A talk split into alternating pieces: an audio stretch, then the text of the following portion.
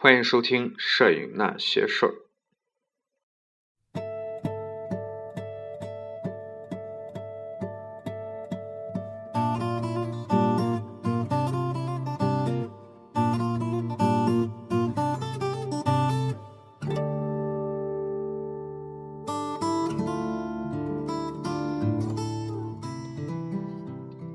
各位影友，大家好，我是松略布，欢迎收听《摄影那些事儿》第二十一期。这期和大家一起来分享一本书，呃，这本书的名字呢叫做《纪实摄影风格与探索》。呃，首先介绍一下这个书的作者吧。作者的名字叫做孙惊涛，呃，很荣幸他是我们山东人啊，在济南，现在是大众日报社的一个图片总监，呃，非常年轻啊，今年不到四十岁啊，呃，在我们当代的这个摄影、纪实摄影方面的还是有一定影响力的啊，曾经担任过侯登科纪实摄影大赛的一任评委啊。另外呢，他也有一些著作啊，本身也是一个这个摄影师啊，他也有一些著作啊，他比如说手中的这本《纪实摄影风格与探索》，那么这是他最重要的一本著作啊。呃，另外还有一本呢，就是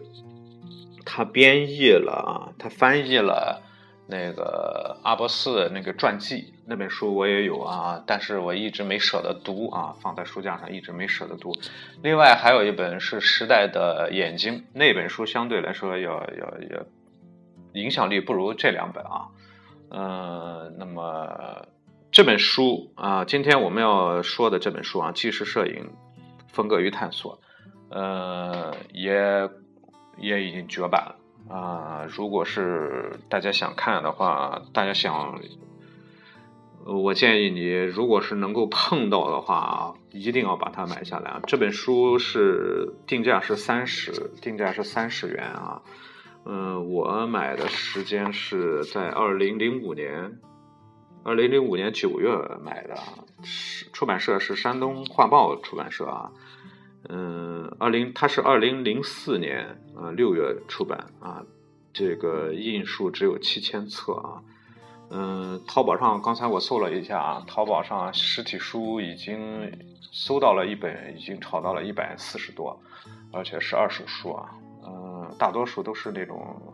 你像淘宝上那种二十多的、三十多的那种，基本上都是复印版啊，这个我就不大推荐大家购买了啊。另外呢，大家有兴趣也可以去孔夫子那个网上看一下，我经常去啊，但有时候确实能够淘到好书。比如说，之前我给大家在微信公众平台中推荐的那个呃《兵书十二卷》这本书，当时我们并没有买啊，是拿着朋友的看啊，一直看了很长时间，最后还是还给他了。等想买的时候呢，觉得已经看过了，就没有这个买的这种冲动了啊。但是前几天在这个孔夫子二手网上看到一本拍卖啊，虽然是九成新吧，最后十五块钱我把它买回来啊。但后来发现这个新的书实际上也非常贵啊。呃，这是题外话啊。首先说一下吧，为什么要？啊，首先说一下，声明一下啊，这本书内容比较多啊，也是我比较感兴趣的一本书，所以这一期节目说不完啊，我打算用两期节目来来介绍吧啊，所以这个是上期啊，上期，然后说一下为什么要这个介绍这本书呢？呃，在这个微信公众平台中我也提到了一点啊，我我个人本身呢是。呃，这个对这个纪实摄影比较感兴趣，虽然我拍的那些照片不应该叫做纪实摄影吧，但是我比较喜欢这种这个摄影的类型吧，所以我本人对风光啊、人像啊，并不是非常感冒啊，所以拍的也比较少啊，这方面的经验也比较少。呃，在我看的这些玩摄影这这这些年当中吧，这本书对我的影响是比较大的啊。另外一本呢是鲍昆老师的那个《观看再观看》，还有一本呢就是我们上一期提到的那个顾铮的《城市的表情》啊。这个我们以后会以后会逐渐的和大家一起分享吧。呃，另外呢，这几本书现在基本上都买不到了啊，所以大家能够碰到的话啊，我觉得五十元以下你都可以接受啊，或者说它的定价以下都可以接受啊，不超过定价。啊、呃，一旦超过定价的话，那么你就要考虑一下了。如果是非常喜欢的话，也可以买下来啊。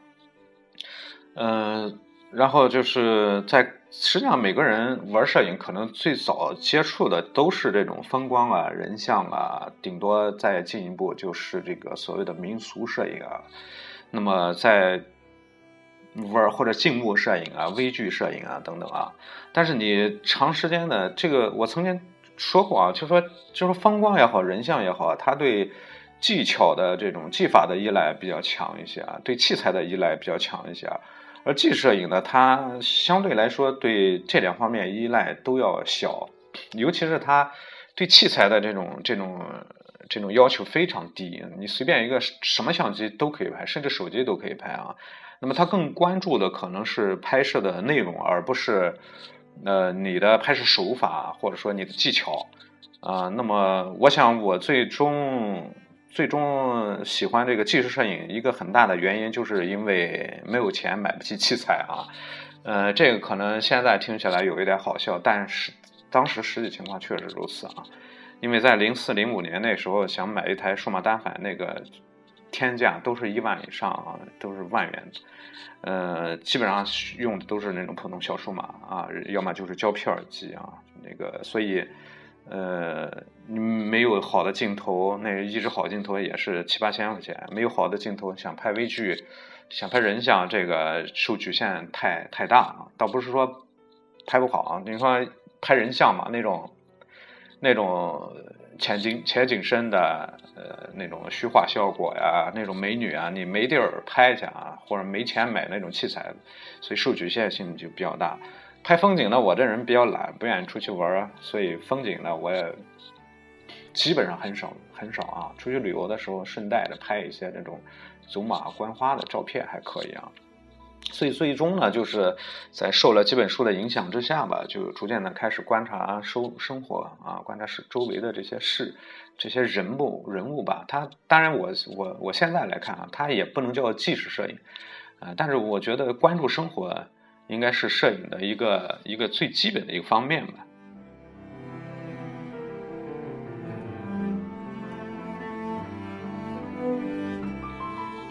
所以最终呢，就说还是再加上吧，原来也是因为屌丝的原因，拍黑白黑白胶卷拍的比较多吧，所以所以最终即便是转到数码，我一点也不排斥数码啊。呃，转到数码之后，仍然是喜欢黑白的风格，所以现在一直持续到现在。这个很多照片啊，都是呃转成黑白的效果吧。啊，好了，言归正传啊，还是介绍介绍一下这本书啊。这本书的内容应该说是本身它不厚啊，但是内容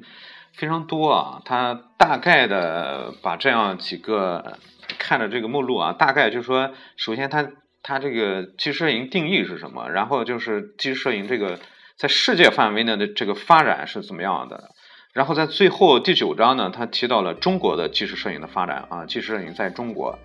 呃，最后的附录呢就是方法与技巧啊，就说纪实纪实摄影的这些拍摄方法。嗯、呃，在这之间呢，充斥了大量的摄影家的介绍啊。那么我待会儿在我们在一起来看这本书的时候，也会。介绍很多这个摄影家，看一下序言吧。序言，呃，两个人给他写的序言啊。首先第一个是袁东平啊，袁东平，呃，如果是你了解纪实摄影的话，应该知道袁东平，他拍精神病人和穷人。嗯、呃，他的这篇我觉得倒倒倒差一点啊，他比较短啊。然后重点第二序言二啊，题目叫做《纪实摄影给我们带来了什么》啊，作者呢是。我非常尊敬的也也是一个摄影家吧啊，叫做刘树勇。之前我们也提到过啊，在那个装逼的照相机那期也提到过啊。刘树勇他曾经写过一篇文章，叫做“你为什么老去西藏”啊。然后刘树勇他的微博也也也也大家也可以去关注一下啊。他现在他的微博基本上没有摄影的东西啊，基本上都是这个，他的微博名字叫老树画画啊，他他基本上现在画画啊，画国画。这个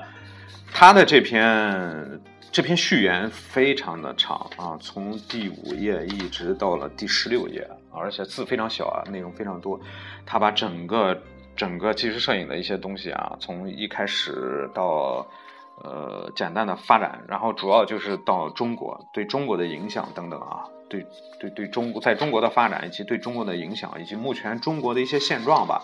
都进行了一些这个这个梳理。然后有批判性的一些，然后刘树铭这个人就是啊，我我我看过他几几几几期节目吧啊，就说他在接受过的一些访谈和他的一些文章吧，他说话比较直，这个人也是比较豪放的一个人啊，这种性格还是非常让人喜欢的啊，所以在他在文章中也提出了很多问题啊，比如说这种沙龙式摄影对中国摄影的一一种弊端啊，一种影响啊，对人们的一种祸害啊等等啊，他说了很多啊。当然这个这种观点是一家之言啊，虽然我是赞同的，但是我觉得可能会引起一一些一大部分的那种呃影友的那种反感吧啊，但是我觉得这个是非常有道理的。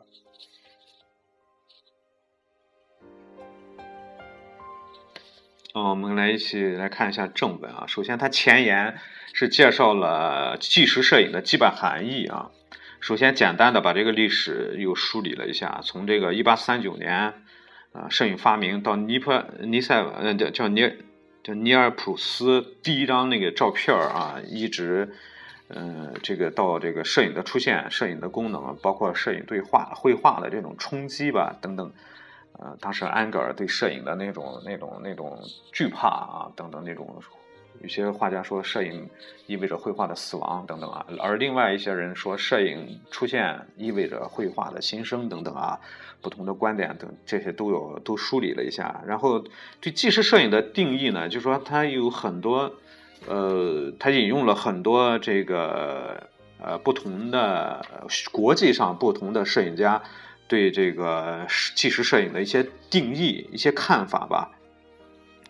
嗯，你比如说，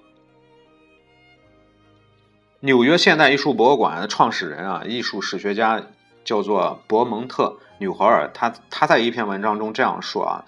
纪实摄影与其说是一种目的，不如说是以严肃的社会学为目的的手段啊。呃，纪实摄影家首先是一个观察家，他在照片中注入了自己对照相机前的事物的理解和看法，等等吧，啊，包括，嗯、呃，很多那个定义啊，我们看一下啊，嗯、呃，你比如说这个关于纪实摄影啊，摄影的社会学功能远在其他影像表现功能之上啊，社会学的意义成为纪实摄影最重要的指标，也是纪实摄影区别于其他摄影的一个。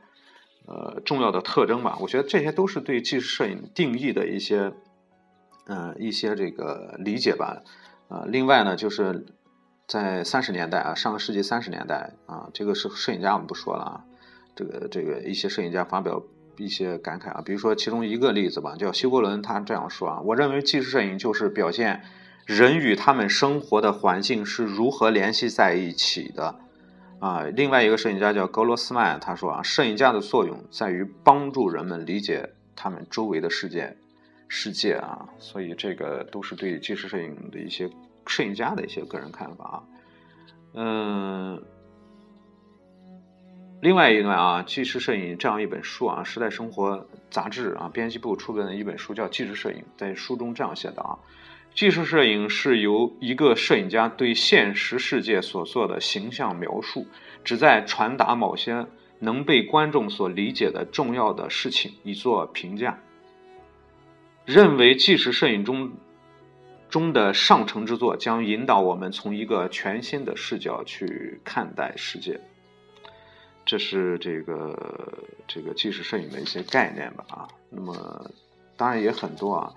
嗯，这个最后啊，最后这个本书作者归归纳了一下啊，归纳了一下这样一大段文字，我给大家嗯读一下吧啊，就说他总结整合历史经验啊，描述纪实摄影的基本轮廓，对我们的实践和创新仍然有重要的意义啊。这意义在哪呢？啊，纪实摄影的题材涉及到人人类社会及其环境的各个方面，它可以以某个族群或者某些特定的人为研究对象，比如说这叫人物纪实，也可以服务于目前揭示那些错误的或正在造成损害的行为和事件，这种叫做问题纪实、呃、更或者是记录那些一去不复返而又有价值的东西，这种呢叫做文献纪实、呃、摄影师对题材的挖掘要本着一个由个体到公众，由特殊到一般意义的原则，其主旨呢是通过深入研究人与人、人与自然之间各个层面的关系，探讨人的终极命运的问题。纪实摄影摄影的操作者可以是专业的，也可以是业余的，但他们对题材的反应都是全面而充分的，真实而朴实的。摄影师的第一任务是记录，第二任务是评价。这种基于事实之上的评价可以体现在摄影师对题材的选择中，也可以蕴藏在对摄影技术手段的选择以及 文, 文字的描述中。纪实摄影是一组照片，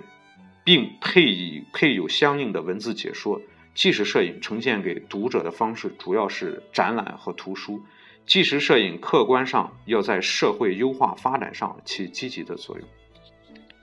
那么这一段应该说是对纪实摄影的整个的这个概念，或者说它的意义吧，都做出了一些这个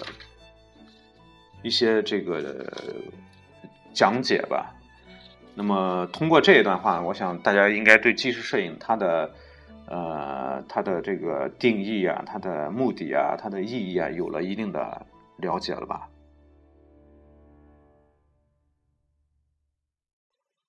第一章呢，它是讲了这个萌芽时期的纪实摄影啊，这个主要是一八五零年到一八八零年这段时间是直接静态单纯的记录摄影啊。呃，在这当中，它基本上这个时候应该说是，呃，拍这样几个方面吧啊。首先，第一个在重大的工程方面啊，这个时候拍了一些照片啊，一些记录。重大工程。第二个是在日常生活和异域风情方面啊，嗯、呃，他列举了一些摄影家，这个我们就不说了啊。然后第三个方面是他反映了贫穷的百姓生活啊，一些这个影像啊。第四个呢就是自然事件啊，拍摄一些自然事件啊。那么在这其中呢，他介绍了这样几个摄影师吧啊。首先第一个是马修。布雷迪啊，那么他拍摄的是美国内战、南北战争啊，南北战争当留下了一些影像，对战争这种这种内内战的揭示啊。第二个呢是约翰汤普森，这个我们重点说一下吧啊。约翰汤普森他是一个英国人啊，生于英呃苏格兰，呃，一八六九年他来来到了这个香港。他他对中国的影响特别大，我们现在看到晚清的很多照片实实际上都是他拍的啊。一八六九年来到香港啊、呃，来到了晚清大陆啊、呃，在中国大陆上进行了五千英里的旅行啊，足迹遍布了大半个中国，拍摄了大量的记录中国人民的那种那种生活的状态啊、自然风景的一些照片啊。他去了很多地方，都是这个啊 呃, 呃西方人没有去过的啊，嗯、呃。嗯，可以想象，在当时是非常困难的啊，因为那个那个时代还属于这个湿版印刷、啊、湿版摄影的时代啊，那个照相机都是非常大型的啊。大家想一下黄蜂黄飞鸿那个电影当中十三姨拍摄照片的时候那个情景啊，嗯，他雇佣八个人来搬运照相机，然后他走街串巷啊，可以说是最早的一个街头摄影师吧啊，嗯，然后他他。拍摄中国啊，他拍摄中国各个阶层啊，比如说有呃文文官啊、呃、文武官员啊，这个富人啊，富人的那种富丽堂皇、妻妾成群的场面啊，也有花街柳巷的娼妓啊，也有这个我们的建筑、古建筑啊，也有一些波澜壮阔的这种自然风景啊，还有这种长须飘飘的隐士啊，也有吸食鸦片的瘾君子。啊，当然更多的是各种形形色色的劳动者啊，以及他们劳动中的场面嘛。比如说他拍摄了呃，一位女士的三寸金莲，这在过去是无法想象的啊，因为一个女人的三寸金金莲啊，除了给她给她这个夫君看啊，外人是不允许看的。她竟然说服说服了这个她的老公，然后拍她的三寸金莲啊，这个我想是是她对中国的这个当时的贡献是特别大的。但是我们从另一个角度啊，从她的这个角度来说啊，在当时那个条件下，那些图像实际上是带有明显的为殖民主义提供资料的这种这种目的啊，这是汤姆森。他后来回到英国啊，出了几本书啊，其中一本叫《福州和闽江》啊，后来又出了一本叫《中国与中国人图片集》啊。那么二十六年后啊，一八七二年回到回到英国，二十六年后他又出了一本书，叫做《用照相机穿越中国》。呃，这里面撰写了大量的丰富而详尽的文字啊，深刻提示我们啊，几乎纪实摄影从诞生之时起，文字与图片的结合，这个是纪实摄影最有效也是最基本的一个叙事方法啊。到一九二一年啊，约翰·汤普森八十三岁高龄与世长辞。第二章是一八八零年到一九三零年的这个阶段啊，是纪实摄影的一个发展的阶段。那么这个时这个时时间段，它表现一个特点，就是多多向度的探索啊。那么纪实摄影开始逐渐的成熟起来。嗯、呃，它这这有这样几个条件嘛。首先是第一个在，在就就就是这个干板照相法和手持照相机大量的出现啊，已经开始实际应用啊。第二就是印刷啊、呃，印刷术为这个照片可以进入印刷术为摄影的这个发展提供很大的这个这个动力吧啊。第三呢，就是社会的巨大变革啊，让很多摄影师不再单纯的去拍摄风光啊、人像啊，开始多多维度的去去记录啊。这其中最最这个具代表性的一个人物吧，这个啊就是这个法国的摄影师尤金·阿切特啊，呃，这本书翻译叫《尤金·阿切特》，但是我更习惯于顾铮老师那本书当中叫做《尤金·阿杰》啊，也也有书叫《阿杰特》啊，我们统称他阿杰吧，这样比较亲切一些，像是一个中国人啊。阿杰是一八五七年出生啊，一九二七年去世啊。他在纪实摄影先驱当中啊，是这样评价他啊，最能将纪实传纪实传统独一无二、特殊的品质汇聚一身的一个人啊。那么阿杰他最大的这个特点，他拍摄了大量的巴黎的照片啊，他可以说，嗯、呃，为巴黎，嗯、呃，为巴黎这个整个这个城市啊，来来来来留下影像啊。嗯、呃，当然他一开始的时候是为一些艺术家啊，提供素材，比如说拍些风景啊、花卉啊、动物啊、啊植物啊等等啊，给这个卖给这些艺术家作为题材。到后来呢，这个作为素材啊，到后来呢，他就呃开始系统的拍摄老巴黎啊。那么从十六世纪到十九世纪啊，把整个存在于巴黎的那些整个那些杰出的建筑啊，都拍摄了一遍。嗯、呃，他的照片啊，主要呢包括两部分，一个是旧巴黎的艺术。啊，这个期间呢，有一千五百一千多张照片，独特的巴黎呢，有一千五百多张多张照片啊。呃，这是一个非常勤劳的人啊。那么他往往是那个时候啊，往往是他往往是清早很早就起床，啊，扛着他的八乘十干板照相机出来拍照啊，因为那时候没有人啊。然后呢，到下午。啊，然后把那个拍拍摄的照片就运回去，然后就洗冲洗出照片啊。嗯、呃，到目前为止啊，共有近一万八千张照片，分别存藏在这个收藏在诸如像纽约的现代艺术博物馆这样世界级的艺术博物馆当中啊。呃，另外呢，他对一个一个后来一个摄影。美国的一个摄影家影响特别深，之后我们也会介绍，叫做贝伦尼斯·阿伯特啊，这是一个一个这个这个，嗯、呃，他非常崇拜这个这个阿杰特啊，重重新崇崇拜这个阿杰。那么呃，实际上阿杰他的影响力不仅仅是影响了阿伯特啊，他还影响了你像后来的像后来的这个这个科特兹、布列松啊，包括这个布拉塞，包括这个沃克、伊文斯，甚至罗伯特罗伯特弗兰克，呃，比尔呃比尔布兰德等等，都受都受到到他的这种这种影响吧。另外一个人物就是奥古斯特·桑德，在我们第十几期的十九期吧，好像是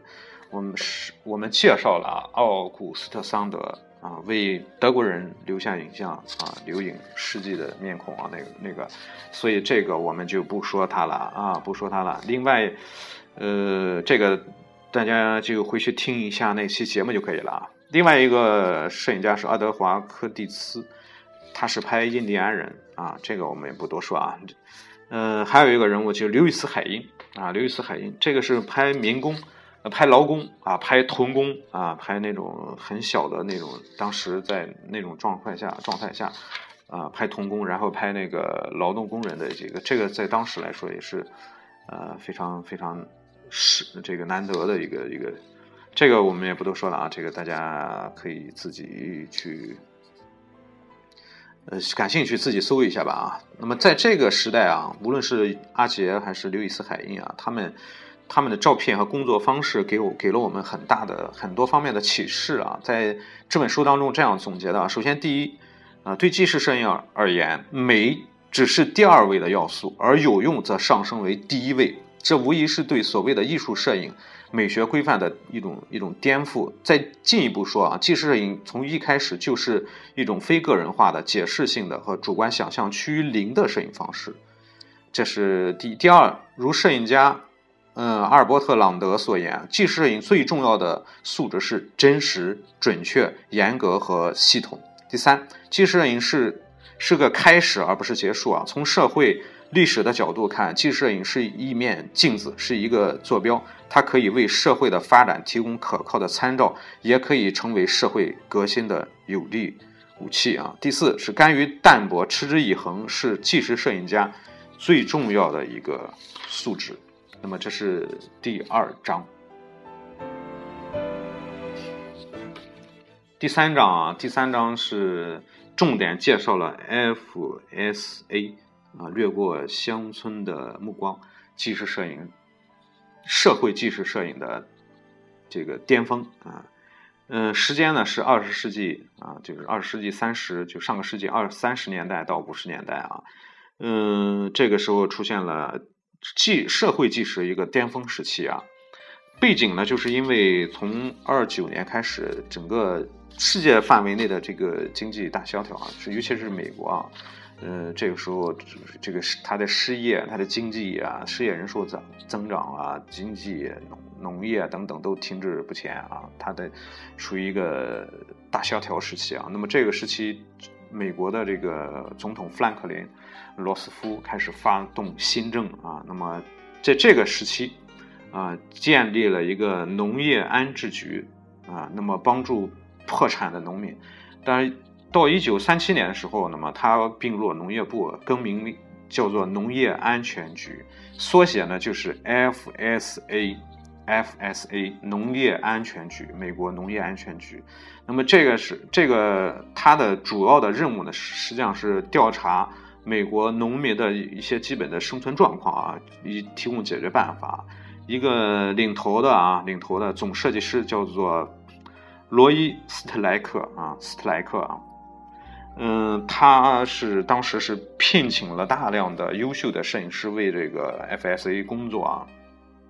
他强调是照片，他强调是照片拍什么，而不是怎么拍。他不管怎么拍，嗯、他只关注你你拍的是什么，也就是说你拍的拍摄的这个题材是什么。那么他聘请了十一名摄影师。虽然只有十一名摄影师，但是他们却跑遍了全美国。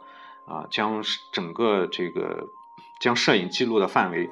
由仅仅记录大萧条对农民的影响，扩展到城乡、日常生活等很宽泛的一个题材，啊，为这个使这个 F S A 的摄影呢是丰富的丰富多彩。啊，到后来呢，在这个像这个呃生活杂志等这样的一些影响之下吧，推动之下吧，在一九三八年在纽约举行了第一届国际摄影博览会啊，而且就是 F S A 做了一个做了一个展览，那么这是第一次冠以纪实摄影的名字吧啊。呃，很可惜的是，在第二次世界大战爆发之后啊，一九四三年，美国国会解散了这个农业安全局。嗯、呃，后面我们就不说了啊。那么，这其中啊，有几个这个摄影师啊，首先说一下这个 F S A 它拍照的一个一个这个特点嘛，就是单纯、直接、平稳、质朴、细致、冷峻啊，是 F S A 纪实摄影最重要的一个风格特点，而确定这种风格的这种风格的人物，就是坚信艺术家的任务是直接面对最严峻的现实，并让世界与更多的人知道事物的真相的著名的摄影家叫沃克·伊文斯啊。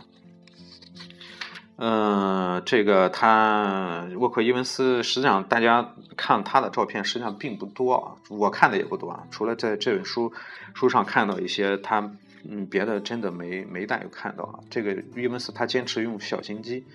呃用大型机拍照啊，比如说他拒绝用小型机，拒绝抓拍啊，他他很多是这个这个是是摆拍的啊，嗯，他拍了很多风景，呃场景啊。嗯，另外一个著名的人物啊，叫做多罗西亚·兰格。啊，多罗西亚·兰格是一个这个女性摄影家。嗯，她的一张非常著名的作品啊，叫做呃季节工季节工的母亲。她拍摄了一个母亲，两个孩子在她周围。实际上，这个母亲只有三十二岁。嗯、呃，但是但是我们看上去满脸的皱纹，一脸的忧愁和无奈，呃，这个穿着是那种非常破旧的衣服，然后呢，他的食物就是附近的野菜和孩子们捕来的鸟，啊、呃，所以这个当时他表现了当时那种经济萧条的状况，啊、呃，而且是呈现出一个非常让人感觉，呃，非常凄惨的、可怜的一个母亲的形象啊，这是他最著名的一个作品，这个。呃，我们不多说了啊。嗯、呃，然后其他摄影师啊，当然也有也有许多啊，罗特斯坦啊、夏恩啊、呃、卡尔麦丹斯啊、什么拉塞尔里啊、啊德罗瓦啊，嗯、呃，那些我们就一带而过了啊，挨个说没法说了啊。嗯、呃，然后他提到了这个 F S A 的启发，那启发它有很多啊，我着重这样一条吧，就是干涉不干涉对象啊，是否干涉被摄对象啊。那么大多数摄影家 F S A 的摄影家是主张不干涉对象啊。那么以事物，他们的名言啊，就说以事物原本的形态来表来观察它们，而不加以改换或者欺诈，没有错误或混淆，这本身便是比一整堆发明要崇高得多。这是他们的原则，但事实事实上并没有这样。包括刚才我们说的那个兰格啊，他也去修照片啊，他也会剪裁照片啊，这个就引发了一个关于纪实摄影纪实摄影本质的问题啊，就对事物的呈现，它是真实的还是客观的一个问题。当然，这个问题现在依然在讨论啊，这个我们不多说了啊。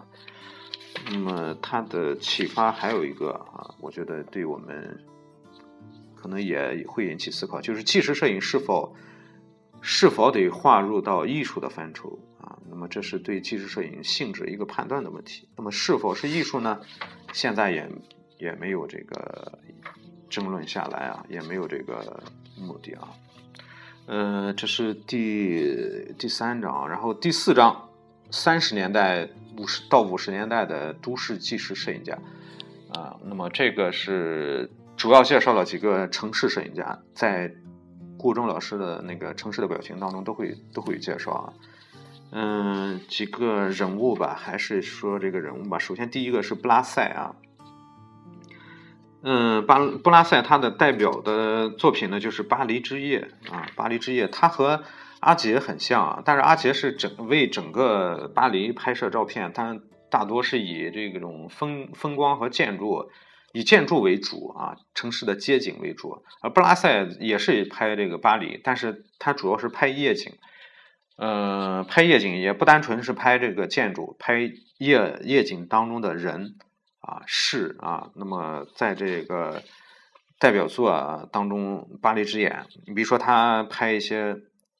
巴黎人的这种夜生活啊、呃，比如说这个。啊，一些这妓女的形象啊，这个嫖客选择妓女的形象啊，吸毒啊等等啊，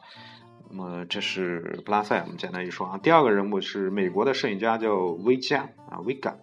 嗯，维加这个人太太牛逼了啊，他也他拍纽约，纽约啊拍也是拍夜拍夜景，他牛逼之处呢，就是他的这个呃汽车上装置装有各种设备啊。甚至冲洗的东西，他非常熟练啊，在甚至在警车上他就可以冲洗啊，他与警察有着非常好的合作关系啊。他在他的车上装装有警方的双向无线电呼叫装置啊，这个警察总部一旦出现什么情况呼叫这个警这个警察的时候，他也能够听见。他开的车往往比这个警察去的还早，去哪里呢？就是一些案发市场啊、抢劫案啊、凶杀案的事件。他去了之后，他就拍照片啊，比如说他拍了大量的关于谋杀的一些照片，啊、呃，那么他拍摄的内容也非常非常独特啊，比如说他拍摄火灾，他不拍火而拍消防员，他拍枪手，呃，他拍这个这个这个枪手，嗯、呃，不拍他们这个尸体，呃，不拍枪手啊，拍他拍那个尸体啊，呃，他不拍正在倒塌的楼房而拍无家可归的孩子。不拍被灾难吸引着的观众，而拍那些失去了孩子而痛痛悲痛欲绝、六神无主的母亲。他对风光田园不屑一顾，他对静默也没有兴趣啊！只有人才真正的吸引他啊！那么拍摄了很多，一是事件，二是呢这种美国的那种底层人和这个，比如说这个有钱人啊，其中有一有一个。有一有一张照片，就是那个大都会剧院呃冷评，一九四三年拍摄了，拍摄左边是两个有钱人富婆啊，衣着华贵，带着各种首饰啊，然后呃趾高气扬的这种向维加走来，然后他的右边是一个贫穷的破衣烂衫的啊、呃，是那种自卑的低着头的女性啊，这种对比特别强烈啊，这是这个。维加啊，然后另外另外一个摄影师啊，这个布兰特啊，他是英国英国人，比尔布兰特。回头我会在公众平台给大家发一些布兰特照片啊。他是拍摄英国，他类似于他的作品类似于这个这个阿杰啊，拍摄了大量的这个英国的街景啊。当然，他不单不单纯是这个啊，他出的一本著作叫做《伦敦之夜》啊，《伦敦之夜》。嗯、呃，这个这是这个。那么另外啊，另外我们要提一个，就是纽约的这个一个摄影家叫做贝伦尼斯阿伯特，之前提到啊，他受这个阿杰的影响特别重啊。他在一九二七年去拜访阿杰，那么这个时候阿杰已经是去世了啊。他之前是担任这个曼雷的助手，曼雷是一个超现实摄影家，也是一个画家。他后来呢，这个他买了大量的阿杰的照片啊，那个，那么他拍摄纽约啊，他回国之后就是计划拍摄纽约，像阿杰一样，呃，拍摄巴黎一样，他拍摄纽约啊。那么可以借借鉴的一点啊，就说他的一份计划啊，他的一个提纲吧啊，比如说在这种提到啊，嗯、呃，这个他根据那个。另外，社会学家的一些影响吧，他把整个呃拍摄提纲分为三个部分啊：地域、工作和人。那么，他借用这三种分法呢，把大纲分分为物质方面、生活方面、人及其居住方式四个部分啊。这本书写了三个部分啊，四个部分。嗯，然后这个大纲，这是他的一个总概啊。然后他又把物质方面分为建筑史、独特的、重要的、豪华的建筑、城市广场以及。亚种类生活方式呢，又分为交通、通讯、日常生活用品。嗯、呃，人及其居住的方式又分为住房、城市景象、嗯、呃，内在的因素、娱乐与消遣、呃、文化与教育、宗教、宗教以及危机的征兆等等。所以它分得很细啊，它包括了城市中啊几乎所有的这个方面，然后它就是按照这个提纲来拍摄这个纽约。我想这个这种严谨的态度也是为我们呃提提提供了一种一种学习的一种借鉴吧。另外他这样说啊，实际上呃为一个为一座城市拍摄肖像是一辈子的事情，但是没有哪个肖像集是完整的，因为城市永远在变。这个也是确实是啊，我们的城市发展实在太快啊。第五章啊，第五章我的语速可能有点快，因为实在是内容太多了，我我想把这些东西都讲给大家，但是这也是不现实的啊。第五章是三十年代，同样是三十年代到五十年代的新闻摄影和纪实摄影。那么第四章我们提到几个摄影家都是都市摄影，他们以都市为这个拍摄对象啊。而这一章呢，它是新闻摄影和纪实摄影。那么这个时候出现了报道啊，这个时候是报道的黄金时期，因为原因呢就是大一些大型的这种杂志啊对摄影的推动啊，比如说《生活》啊、《瞭望》啊、啊德国德国的柏林柏林人画报啊、慕尼黑画报啊等等啊。那么这个时期出现了一些这个著名的这个摄影家啊，那么。提一个吧，首先提一个，马丁·芒卡西啊，这个人其实本身他没有太多的作品，呃，我们一般可能也不大注意啊。但是他那有一张《非洲土著男孩》啊，对布列松《决定瞬间》启发非常大，直接影响了这个布列松啊。呃，然后有一个摄影家说一下吧，叫戴维·西蒙啊，戴维·西蒙。嗯、呃，他说一下，之所以说他是因为他也是一个战地摄影师啊。那么他在巴黎呢，和布列松、罗伯特·卡帕是一是是这个非常好的战友，共用一间暗房啊。那么三六年开始报道西班牙内战啊。嗯、呃，他和罗伯特·卡帕不同的是啊，他西蒙是更关心这战争给难民、妇女、儿童造成的影响啊。一直。他们是，他也是这个马格南图片社的这个创始人之一啊。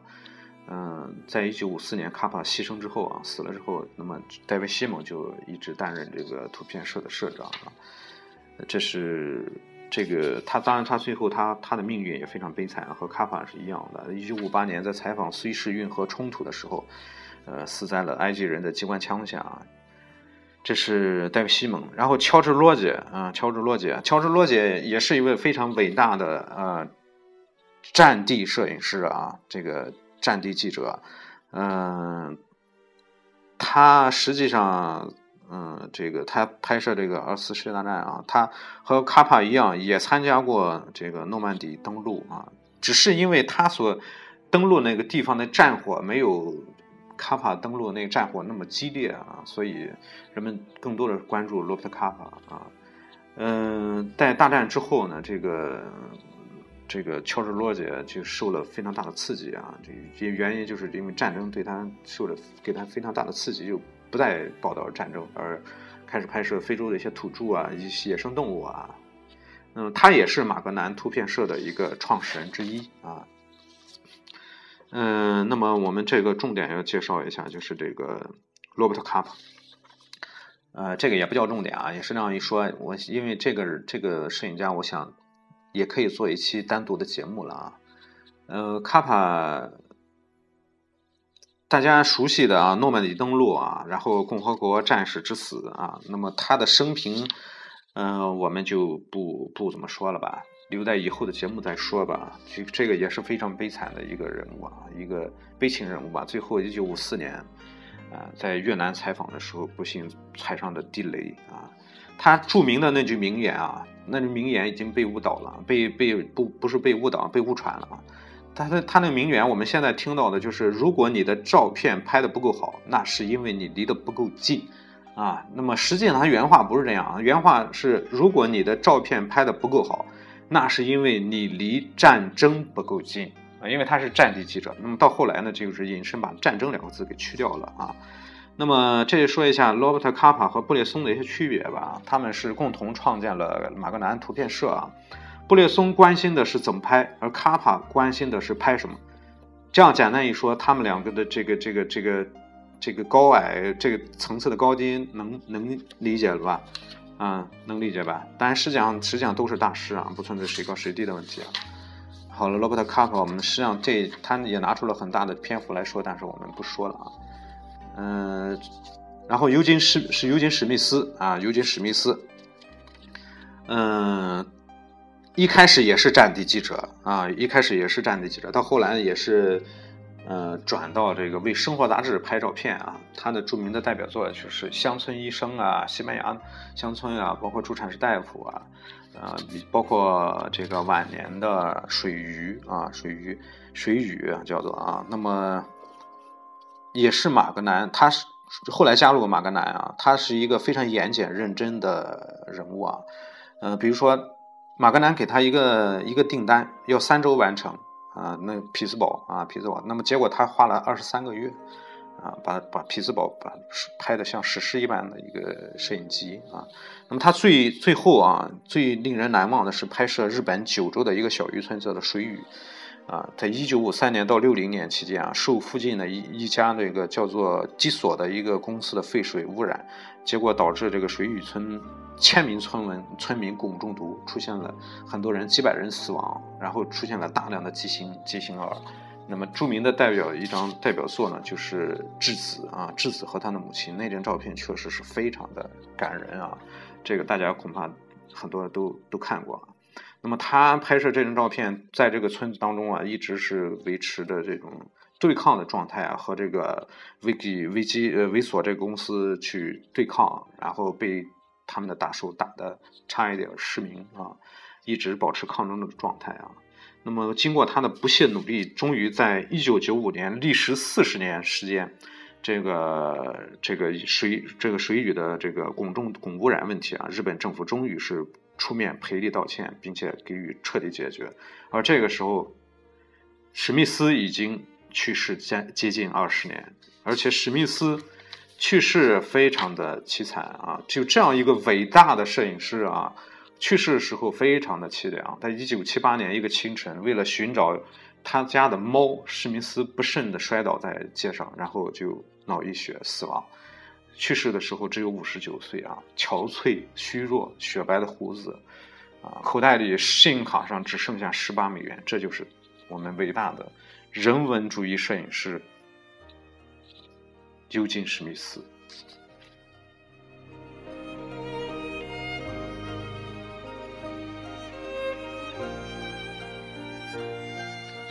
在最后这章最后部分，他提到了一个纪实摄影和报道或者是新闻摄影之间的这种区别，我这样快速的给大家呃念一下嘛。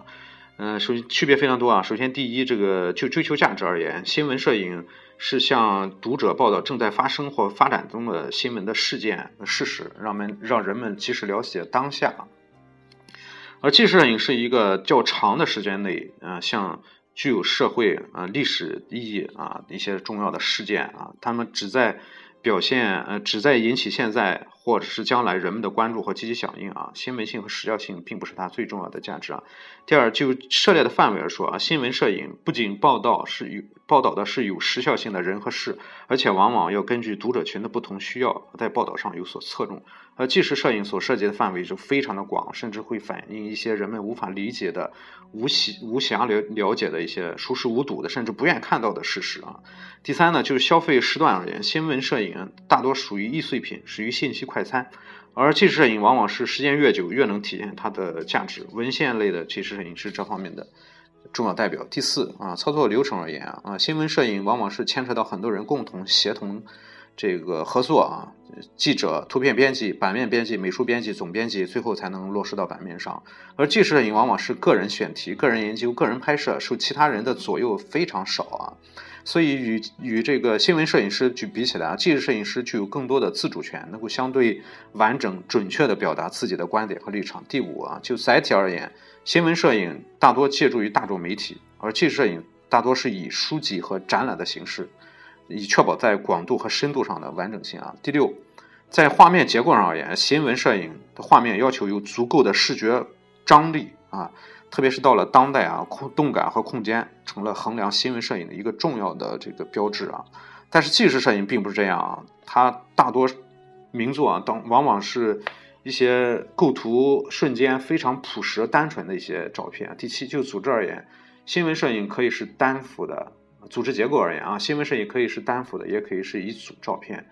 啊。那么新闻摄影中的深度报道形式、图片故事或者摄影文章，在结构上是串联的方式，也就是说他们是根据一定的时空逻辑关系来衔接的。上一张照片与下一张照片之间的关系不是相对独立的，而是开放的、相通的。而纪实摄影首先是一组照片，照片与照片之间可能是相对独立的，没有紧密的这种上下文的上上下文的这种衔接关系啊，结构上是并联式的啊。